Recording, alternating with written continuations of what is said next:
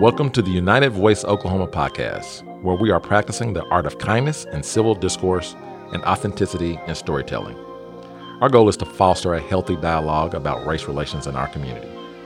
We seek common ground for common good and hope these conversations encourage you to build authentic relationships outside of your race or comfort zone. This season of the podcast is made possible by the generous support of the Oklahoma City Black Justice Fund. Thanks for tuning in and welcome to the United Voice Oklahoma podcast. Welcome back to another episode of the United Voice Oklahoma podcast. I'm your host, Waylon Cubitt. And I'm Taylor Doe. And today we are excited to welcome another friend of ours, both of ours. His name is Corey Smith. Welcome to the podcast, Corey.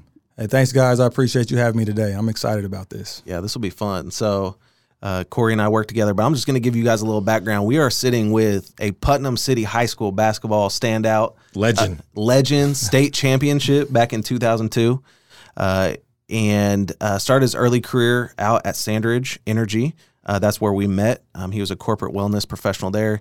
Uh, also founded uh, Energy Basketball OKC, yes, um, yes, an AAU basketball organization. So he's deep into that network um, and impacting kids uh, through the game of basketball. Love his heart for that, which we might get into. Uh, was at Heritage Hall. Uh, as a strength coach, basketball coach, as, as well as director of diversity and inclusion. And then now he's the director at Oklahoma Athletic Center.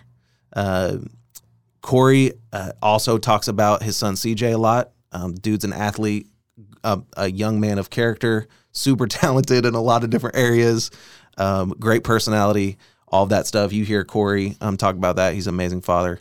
Uh, so, Corey, we're glad you're here with us today. I always refer to him as the Corey Smith because I have a, several Corey Smiths in my life, and and I want to make sure that they know I'm talking about the Corey Smith. Hey, I, like I, usually that. have this gesture I usually have a gesture that goes with no the Corey Smith, mm-hmm. you know, mm-hmm. that, indicate the height, but he, he's the man. Yeah. Oh, yeah, I appreciate that. hey, I, I, can I can leave now. You know? Big facts. Get encouraged and then just leave. That's right. That's right. So, uh, Corey, let's just start off a little bit of your background. Uh, Putnam City, but can you tell us a little bit about? Um, did you always grow up in Oklahoma City? Are you Oklahoma City, Oklahoma City guy? What was what was your upbringing like? Yes, um, I was actually born in Chicago, but I've lived in Oklahoma City majority. I'm an Okie. I've been here for the majority of my life. Uh, I grew up over on the northwest side, uh, over on Lyrewood Lane, um, and went to Tulakes Elementary, and that was a special time for me. And then, you know, I was always in the Putnam City School uh, District, you know, growing up, and you know, basketball is a big part of my life, you know, growing up, and and taught me a lot of lessons and took me a lot of places. So I really enjoyed that time in my in my life as well. Um, and then you know, kind of bounced around in co- different colleges and you know playing college basketball and ended up graduating from Northeastern State University uh, with health and exercise science degree and and then took off with my career after that. I love it. You've you've been in the basketball community for many many years. Um, you've also you know founded a, a basketball organization, uh, Energy Basketball OKC. What yes. what does that look like? Well, you said many, many, many years. You could have taken one of those many, no, oh, many, many years. Let's see how far back. Do, do, you go? Are you at Tulakes before the Lee Rowland? I was there before Mr. Okay, Lee so Rowland. that's yes. pretty far back, bro. Yes. Okay. Yes. He was actually one of my AAU basketball coaches. He was back in the day. He's, uh, a, he's okay. a great So he man. still had a mentoring. Absolutely. That's right. Absolutely. That's good. Um, but yes, I was there. You know, you can do the math. I graduated in 2002 from Putnam City High School. So. Okay. Um, but yeah, uh, what was your question? Again? I was just saying you, have been connected to the basketball community for many years. So uh, then then you decide to to kind of launch your own basketball organization. What's kind of your heart behind that? What what does that look like? Where are you guys at right now? Well, yeah, I mean, like most basketball players, uh, we feel like our career ended quicker, you know, than we would ever hoped, you know. So um, once I started my professional career, I still wanted to, you know, pursue you know, at least being around the game. And uh, coaching was my way of doing that, and and had some opportunities to um, just coach some teams here and there. You know, one, off, you know, little uh, little league teams, and then about 2016, somewhere around there, I decided to make it a legitimate organization and uh, grew my team from one team one summer to three to we've been up to 20 teams. Uh, you know, at one time, and Love it. You know, it was really about basketball at first, you know, just because I loved the game of basketball and, and watching uh, kids develop and grow and learn. Um, but then it just quickly turned into way more than that. You know, you see kids from every walk of life, every area, put and then putting them together. You know, and watching kids from Midwest City, Choctaw, Bethany, Piedmont, mixed with kids from Casady and Heritage Hall and Bishop McGuinness, and you know, you see these kids who like, oh, I, I don't see kids like you every day, you yeah. know, uh, at school or at, in my neighborhood, and you know, it was just a natural, you know, just like merger of just all these different melting pot of, of kids, and they teach us as adults a lot because they don't care. You know, they're just kids, you know, and then you see, you know, kids spending the night at each other's houses and they become best friends. And it was it's always a great feeling being able to help facilitate that through basketball, you know, and obviously those lessons that you learn with sports, you know, youth sports are always, always special, you know, as well too. So uh, I, I love it. You know, like I said, my son is, I don't even coach him anymore. I just do this because I love you know working with with youth in that realm. Yeah, I saw I saw in your bio all these great things and, and, accolades, but one of the things that stands out as relates that would help us on this podcast is director of diversity and inclusion, and uh, and I know a lot of our conversations that mm-hmm. that we've had uh, in, in, rooms full of people and just offline mm-hmm. have been around just the things you're talking about. Is yes. how do we how do we be more inclusive? How do we respect diversity? and how do we just kind of navigate the world as, as men of color? And you've doing that at, at Heritage Hall. Can you talk a little bit about that, what that looks like, and, and what that experience is like? Absolutely. Um, you know, it, it's it's not it wasn't easy. You know, um, but it was rewarding at the same time. Absolutely. I'll, I'll, take a step back and just say, like being a being even starting at Tulakes Elementary, you know, um, it was a special place, and I didn't realize it at the time. But reflecting back on why I am like I am in a lot of ways, um, I grew up on Lyrewood Lane, and anybody who grew up around there yeah, you got to explain it. Yeah, exactly. you know, yeah. the L block is what we used to call it. Um, it was not the the best environment. You know what I mean? Um, and so, you know, you ha- we you have your struggles, right? Um, but you literally turn one corner and then you have this big old nice neighborhood with half a million dollar homes, and those are the kids that you're going to school with as well. And you know, I remember going to my best friend's house in that neighborhood right around the corner. But he never came to my house. You know what I mean? Right. And but even with that being said, my point is, is just like you, I was I was able to connect with people from different you know backgrounds and walks of life that quickly in my life, and I was able to continue to do that um, throughout my entire life in high school, college, and then even at Sandridge. You know, being a Fortune 500 company um, and having a leadership role there. You know, connecting with the different people. So going into diversity at Heritage Hall, um, connecting wasn't the hard part. It was, um, I mean, being in a, the diversity and inclusion uh, realm, you know, in that in that field is it's a lot, you know, and it's relatively new in this region of the country. And I, I, would say East Coast and probably on the West Coast is a lot more prevalent. You see diversity professionals, you know, a lot more often. Yeah. So it was more of a learning experience in the beginning. Yeah, I, I remember coming to speak uh, mm-hmm. at Heritage Hall about the diversity and inclusion and talking about implicit bias and talking to teachers there. So hats off to Heritage Hall Mm-hmm. One Absolutely. for for uh, leading in this area and stepping into it because they are. I think. How would you describe Heritage Hall, Tito? Would you? Expl- it's it's an exclusive or it's a it's a private school. Yeah, private. Expensive, pricey yes. to go. Uh, so that eliminates a certain type of person, and so you're going to see when you walk the halls there, you're going to see predominantly white uh, students, student body, and white teachers.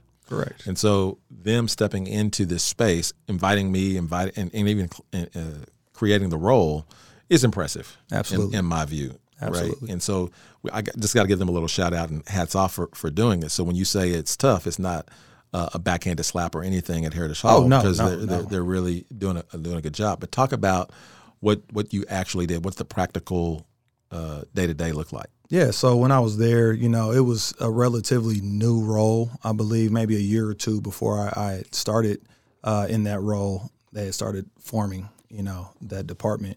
And so we were in the beginning. It was education, you know, educating for my education for myself, and and for our team, um, because diversity and inclusion are two big words with a lot of different meanings, you know. So and there's a lot of layers to it. So in the beginning, it was just really making sure we were educating ourselves first before we were disseminating too much information, you know. And so, um, shout out to Whitney, shout out to Teresa, shout out to Michael, Michael McDaniels.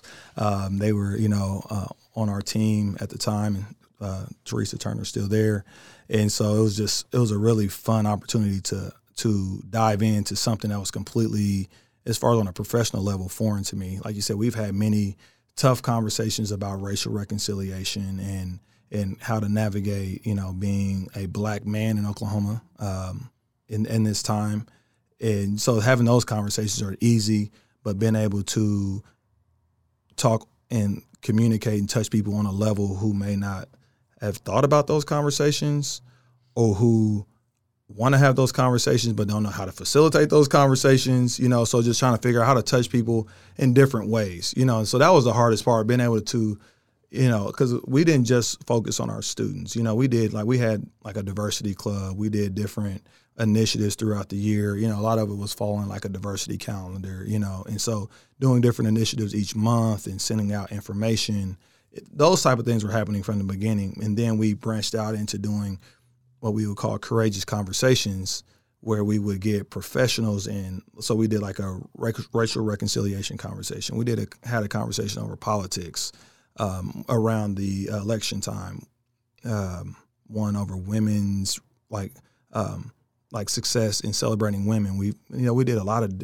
touched on some really you know tough conversations and so we would reach out to different professionals. And that was for our entire heritage hall community to take a take part in and learn from. You know, and like I said, once again, that's always a learning experience. I will always consider myself a student, you know, and be able to learn from them. So um, day to day, that was really our role, and just trying to touch as many of the students as far as pouring into them and being a good positive influence on them every day. I think part of that, and, and something that I heard you say, is sharing uh, some of your story about being a black man in Oklahoma, uh, and kind of educating on that uh, something that uh, a story that that you told, and this was years ago, and I think it stuck with a lot of us is what it's like being a black man in corporate America. Yes. Uh, and some of the the things that you encountered, um, things that you necessarily didn't share publicly at the time, or sure. just just the dynamics. And so, um, there's a story that I'd, I'd love for you to share and, and, kind of us unpack. You and I met when we were both at Sandridge Energy. Mm-hmm. Uh, you were working in the wellness center. Yes. Uh, I was in community outreach uh, we were both under the HR umbrella. So like you and I cross paths all the time. Mm-hmm, um, mm-hmm. I didn't really work out. I carried a gym bag to like trick people um, to think. And people, I get on the elevator and be like, "How how was workout?" I, like, I, I, remember thinking. Corey's in the gym, but he don't work out either. He's like, ah, you gotta cut that he, out. he looks great, but I was working hard, man. I was working man, hard. I was like, man, I want his job. yeah, like, no, it's cool. So I had I had some people trick that I that I was actually in there. Um, I'd mainly go in there just to talk with people, but um, that's kind of where our paths crossed um, at that time. And so Corey was always uh, volunteering. Uh, when we had community outreach opportunities, we were uh, mentoring in, in schools on the east side.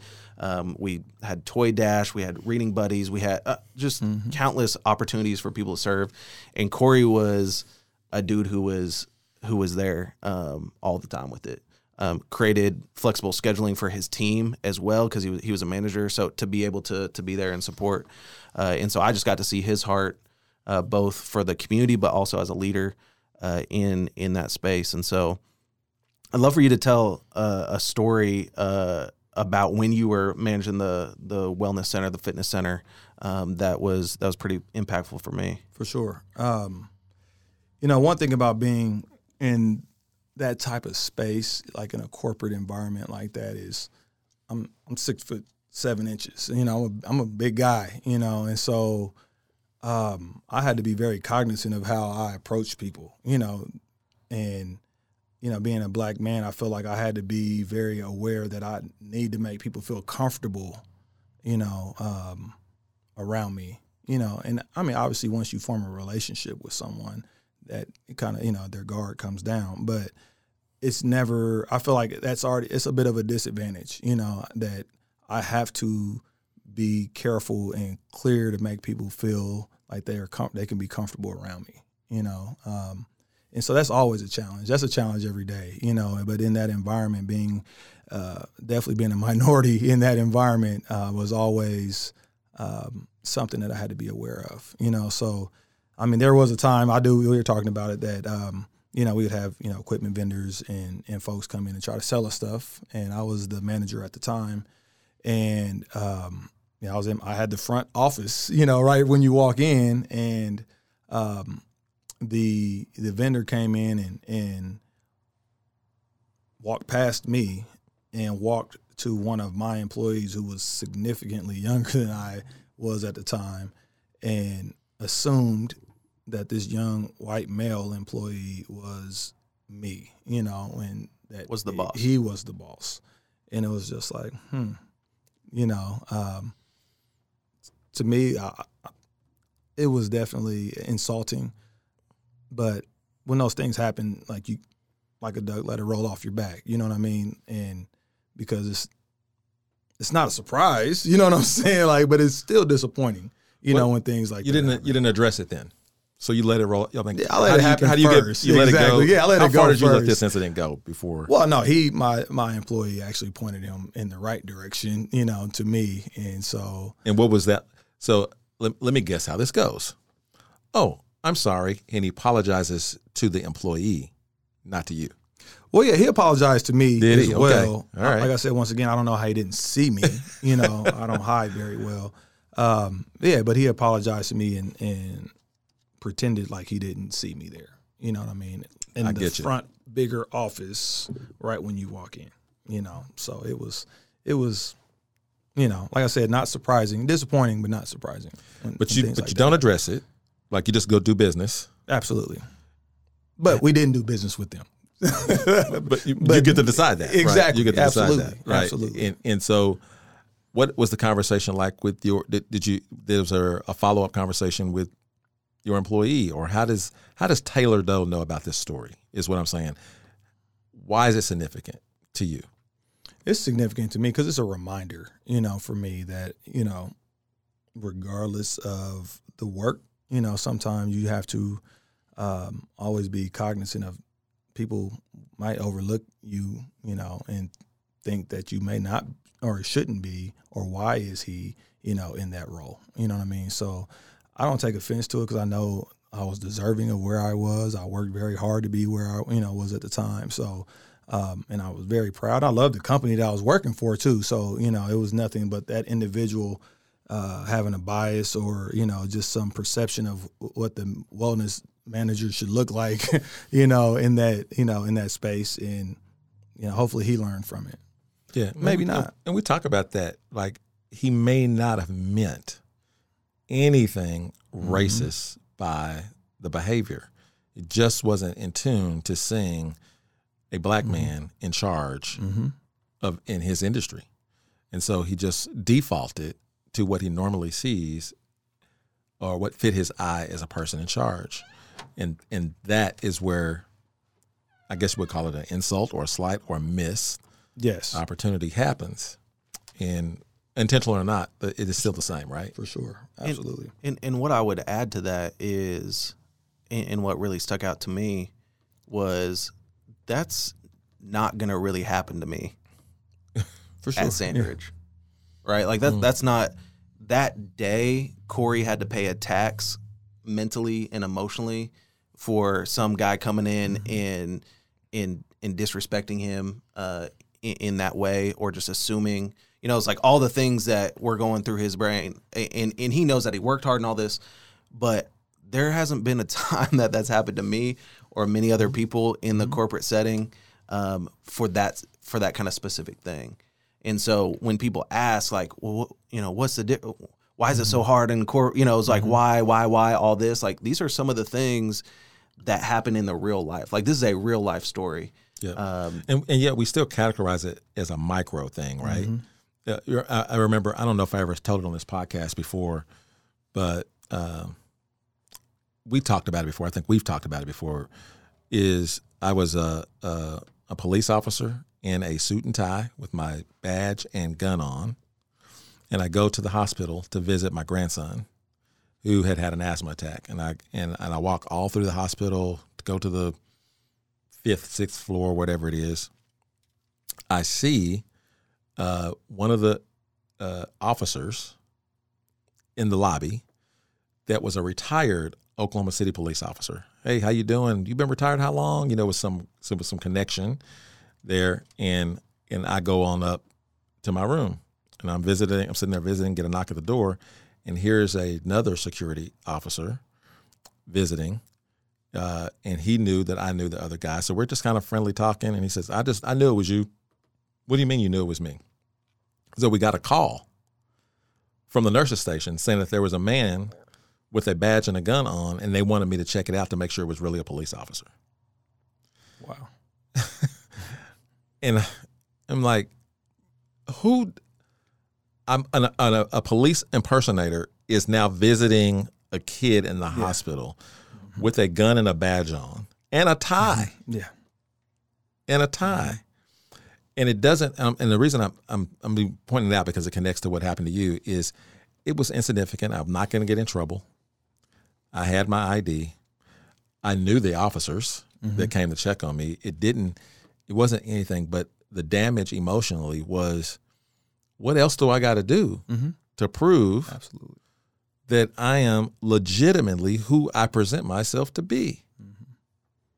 But never mind. I'm just gonna go and visit, you know, and I don't even talk about it. I mean, I don't even.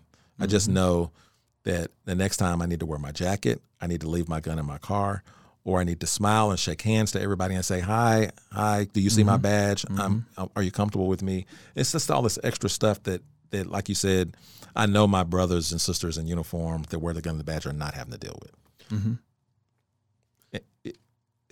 And the other part of that is when I tell the story, they go, "Well, you know, it didn't have to be because of your race. It could have been."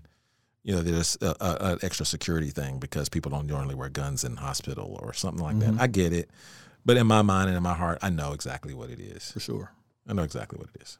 And and that's that's really what I think is heavy, and for people to sit with this who are listening, is there's a there's an assumption that you don't belong in that place, or something's mm-hmm. off, or mm-hmm. or that that little thought of something's something's out of the ordinary right now, and so I need to investigate this or or see this.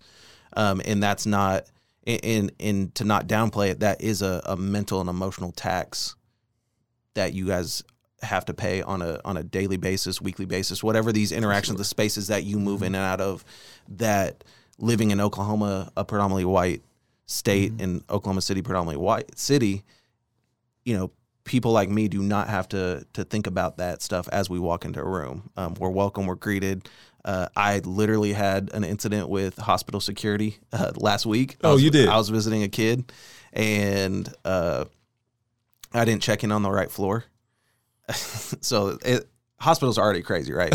so I, I don't check in on the right floor. I check in on the fourth floor. You're supposed to check in on the seventh for the for the NICU, and then go down to the right floor. And I just went straight fourth floor the lady scanned my badge, kind of having some problems. I was just like, I know exactly where the place is. Mm-hmm. You know, it's like yeah. I've, I've been here three other times. So he let me go. And next thing we know, we get a phone call in the NICU in one of the nurses and it's security. And literally in a span of like 15 seconds, it was resolved. It's like, oh, mm-hmm. he's here. He he knows next time just to go to the seventh floor and yeah. you know do it. It's like, all right, like that was literally it. No mm-hmm. security guard came. No one mm-hmm. rechecked me. Nothing.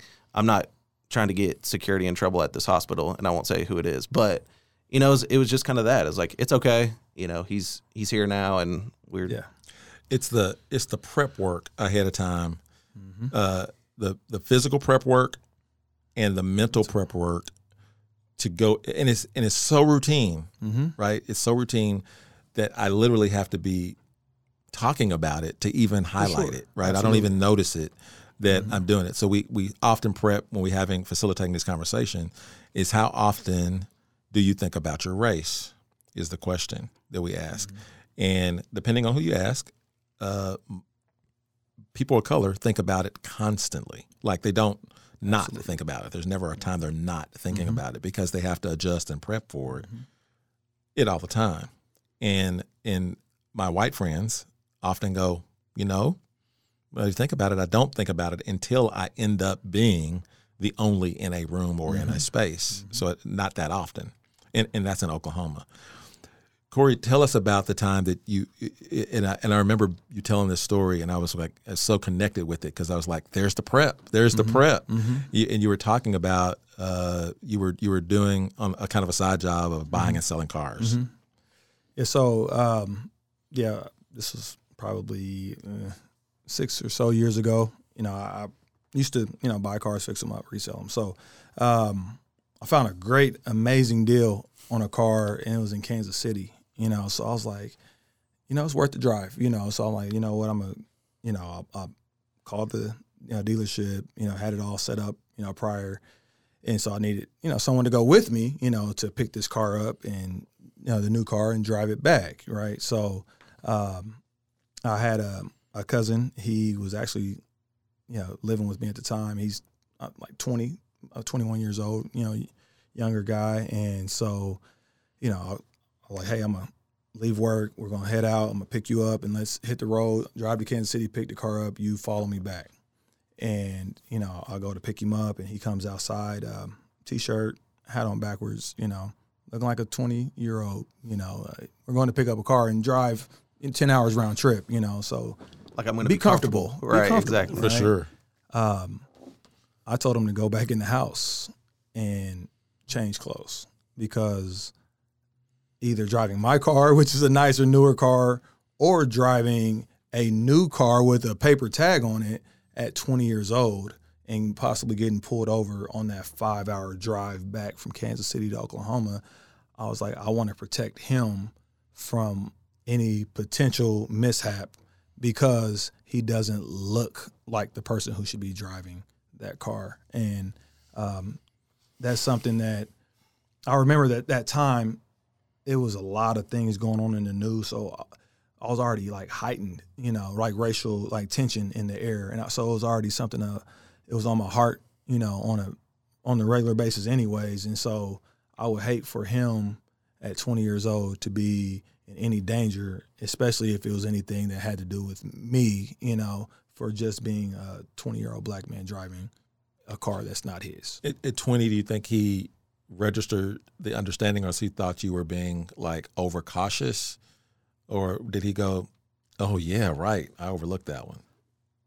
He no, he. I mean, he trusts me, so right. he he he did what I asked him to do, and I paid him too, so to, to, to, go on the trip with me. So he was working with me, right? But no, it was more of a. He, it didn't register and hit him really why we were doing it. You know, he was just doing it because his big cousin was looking out for him, and you know, wanted to make sure he was safe. Um, but yeah, no, he would have never thought about you know something like that because he's just being himself, which that's what we should all do is be ourselves and be able to dress how we want and go where we want unapologetically, and we don't necessarily have that luxury as black men at times. I'm I'm curious. Do you have do you have an experience that formed that, or was that taught to you through the talk, or did you just did did you know go, you know what, that experience is because of the way I looked. That experience is because was there something that formed that attitude in you, or was that the? No, like I said, it was I was already like I can't remember which, you know, like national you know story. It was something really like that was on my heart at the time. Mm-hmm. You know, um, and I'm already conditioned to it anyways. At anyway, you know, but at that time it could have been. It was I, I believe it was like a, a, police shooting or something, and it was. Um, so it was something that for me, just in that moment of time that I I'm I'm so grateful um, that it was on my heart and mind to to do that, you know, and we were able to get back home safely, you know, with no incidents. So, so it was nice. But yeah, it was nothing that necessarily happened to me directly for me to feel that specific moment to do that. But I, I mean, we've all had that talk of, you know, hey, get home safely. You know what I mean? Um, wear your seatbelt. Don't speed. If you get pulled over, have your stuff ready. Yes, sir. No, sir. Even if it's for no reason at all. I've been pulled over uh, countless times. For what? You know, and one so, because I'm gonna say this. One, but probably because you're not a good driver. One. That's possible. that is possible. I will admit, but there's been times that I wasn't. I was chalk that up for how, what percentage? Yes, Thirty yes. percent. I- I'm not Speeding lie. might be one reason. No, no. but Uh, it, you know, it happens to you know, it, it does happen more than it should. You know, and so Yeah. um, you know, I want I wanted him, and my son's 17. You know, he'll be 18 at the end of the summer. You know, he'll be a grown man. Um, so making sure that he's equipped, you know, and can get back home to dad. You know, so uh, my parents live in Bartlesville, Oklahoma, just north of Tulsa. I think my dad's been pulled over like once in the last like 40 years of living, living in the town. he's not that good of a driver. I, he's a good driver, but he's not that good, right? I mean, he didn't take driving lessons, and I'm sure he's not used his blinker and you know done these things. But what what I'm hearing in, in kind of two of these stories is the interactions and the things that happen just in normal life. mm-hmm. This is work. This is let me. I, I bought a car. This is a fun thing, right? It's like I'm doing the side gig, making a little money. I'm going to the grocery store. Cubitt has a story that he's told over and over about you know uh, using a, a grocery sack every time you know you come out come out of a store. Um, that was nothing that was ever on my radar. Um, I'm like eating the donut as I walk out of the of the oh grocery no, store. bud. No. no, no. You better not open that. Uh uh and so it, it comes back to kind of these these day-to-day interactions that just ordinary life that you're having to change your pattern there's extra thought there's extra intention around certain things that you do uh, your son uh, is like we kind of said in the intro uh, amazing young man great character great sense of humor athletic uh, super bright future uh, you have just I've I've seen your Instagram. You know, you and I have talked just about how you're invested in him.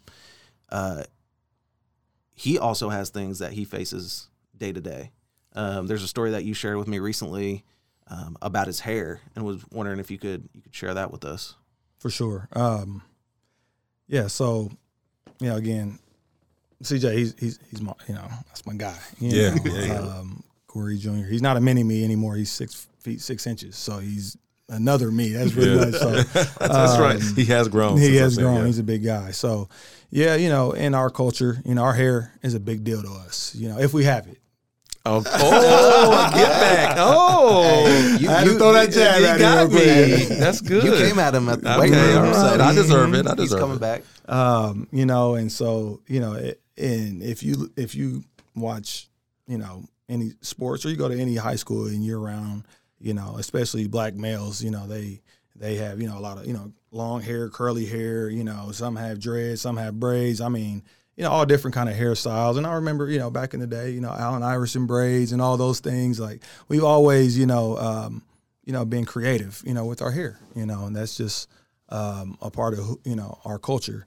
And so, you know, CJ is he is a very like well liked kid, you know, at, at school, and um, you know he, you know, kind of keeps to himself. He does he, he doesn't you know he's big enough, so he doesn't need to try to any any extra attention, you know. Um, and so you know he I remember I was actually not in town over the one weekend, and he called me and said, "Hey, Dad, I want to." He has a you know curly afro. He's like, "Dad, I just want to do like some little twists, like little like almost like braids." In his hair. And I was like, okay, cool. I, you know, I knew a young lady who actually works for me who does that part time. So, I, you know, he met up with her, Yep. you know, twisted his hair up on a Saturday. He was all excited. He FaceTimed me right after he was done, sent me a picture, you know, like a different look. You know, his, his girlfriend liked it, you know, you know, so he was feeling himself, you know. So um, Monday, he, you know, I'm back home. Um, he goes to school Monday morning. School starts at 8.30, and he calls me by 9 a.m., in the ba- in the restroom, in the boys' bathroom, because he's taking his hair down. Mm. I'm like, "What are you doing? Why are you doing that?" You know, he was like, you know, before school even started, he hadn't even, you know, he haven't even made it to lunch yet. You know, he's like, uh, you know, people are coming up, you know, grabbing my hair, like making jokes, you know, like bringing all this extra attention to it to the point where he was so uncomfortable and self conscious, you know, I would say bullying um, that he literally biggest kid in school hmm felt like he needed to go back to what was acceptable, comfortable, and under the radar, and that Oh, I, I'm pissed. it, I'm pissed me Yeah, I off. don't know- There I don't know if that's what you're gonna say or not, what I was gonna- but like, that's- I am it, it, annoyed. It. I was, Yeah. I was, I was not, I wasn't happy. I was, I, I, I was hurt for him. Mm-hmm. You know what I mean? Just because minding his own business, you know. But in in certain spaces when people aren't used to seeing kids with different hairstyles, dressed differently, um, it could be a shock. And instead of letting that person be themselves, they want to make light of it and you know poke fun, even if it's quote unquote just joking. It's not funny, you know. And um, resolution was, I mean, I, we I let him check out of school. We fixed his hair back, talked him into keeping it for a couple of days, you know, and you know he made it through a couple of days and he's taking it out. But you know what? To this day, he still won't do it again. the pressure, it is what it is. yeah, yeah, damage is already done. Mhm. You know, like There's a certain amount of that, like that's hair, and I think that's a good good example of what um, I would I would say we call this um, being bilingual. Uh, it, it- so we we're able to fit in wherever we go. These and when I say we, usually African Americans that are in the corporate world or the professional world, uh, in upper middle management or whatever, learn to go this. That learn what works, what fits in, that doesn't really. Um, it may not be culturally acceptable at work or in this space, and I'm the only or I'm a minority in this space, so I just won't do it. It's easier for me to be um, white when I go back home in my neighborhood or in my, my house. That's acceptable as well, but it's very hard for me to be black in, in, a, in a white world. And so it's just let's let me just fit in as much as I can. And what that does to you uh, as a as an individual, that's what really annoys me is be who you were made to be. Don't fit in, right? You don't you don't have to fit in. You were made to stand out. absolutely. And that's what we're trying to teach our kids. And I'm sure that's what your conversation was like with your kid. Talk about, you know, how you're going to address this uh, as I'm going forward because he still has a whole big old world in front of him. for sure. Yeah, um, I'm proud of him. You know, and and you know, think about school. Every school has problems. Every, Every school. you know, so it's not like a isolated deal. Um, but you know, for him, I'm proud of him for always wanting to be himself. You Yeah. know, he doesn't get sucked into um, fitting in. You know, and so I told him the best. Nobody can be him better than him. You know, and continue to you know, figure out what you love to do, you know, figure out, you know, uh, what direction you want to go, you know, in life.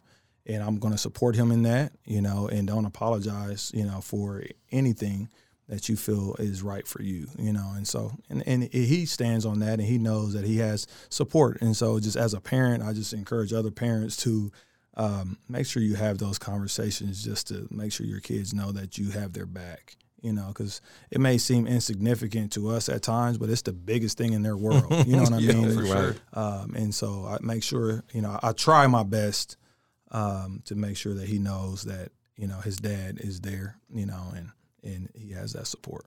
And and I think that that segues into the importance of the work you were doing within the school. Mm-hmm. Like sure, this is full circle. We started off with what mm-hmm. were you doing at this school? Uh, mm-hmm. diversity, you know, DEI work. Um, and why is that important?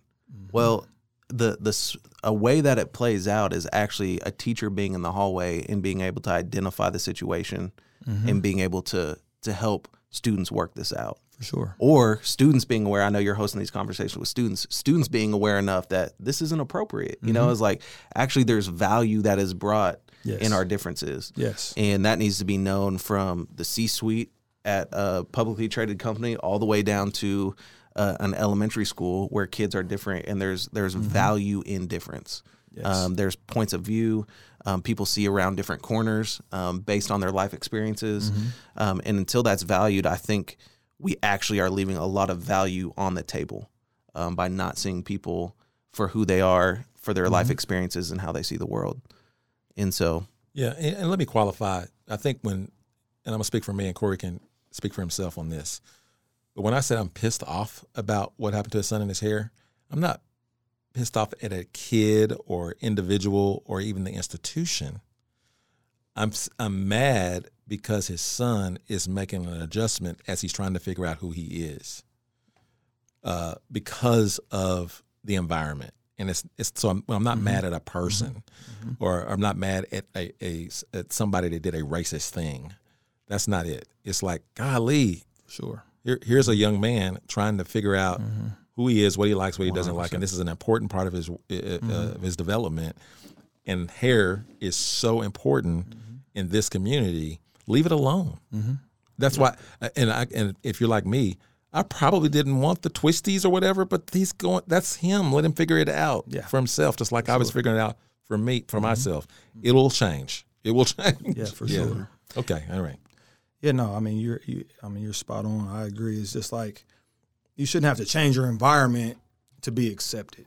Yeah. You know what I mean? And that's and that's kind of the importance of you know that DEI work is trying to open up eyes and minds, you know, and hearts to just realizing we are different, but in a lot of ways we're a lot a lot alike too. And celebrating the differences and highlighting the ways that you know what that's a great idea. And we would have never known that if it wasn't if someone wasn't a little bit different than mm-hmm. you know than me or came from somewhere that I haven't been or so Perfect. on and so forth. So um, yeah, you shouldn't have to change your location, you know, to to uh, make that happen. Where do you find the hope in all the work and, and the stuff you do? It's it's uh, it's really tough. Uh, mm-hmm. Today's environment, uh, the the way they think, especially in education, they have this big CRT, anti CRT, mm-hmm. whatever that mm-hmm. is, stuff. But let's end by you talking about where you find hope in, in the work and in the community. My hope is in the youth.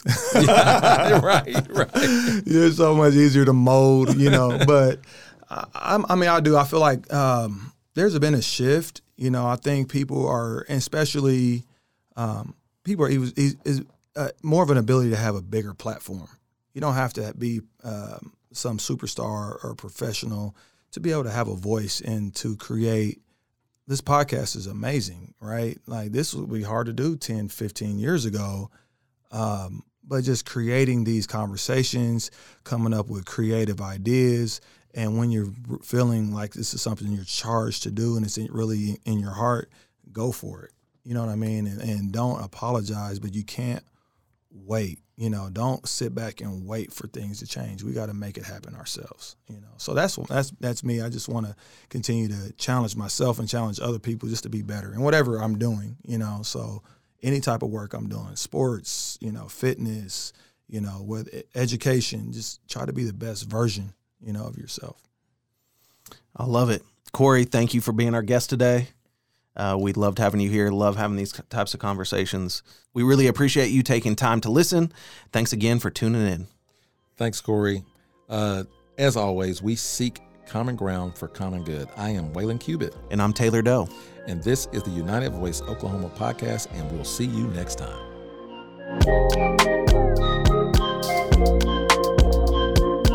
Thank you for listening to the United Voice Oklahoma podcast. For more episodes, subscribe on iTunes or your favorite podcast app. And if you like what you hear, leave us a review. Please share the show with your friends and family. It really helps us to get the conversation out to more people. This podcast is a production of United Voice Oklahoma, one of the initiatives of the Stronger Together movement, and is produced by OKC Good. This current season is made possible by the generous support of the Oklahoma City Black Justice Fund.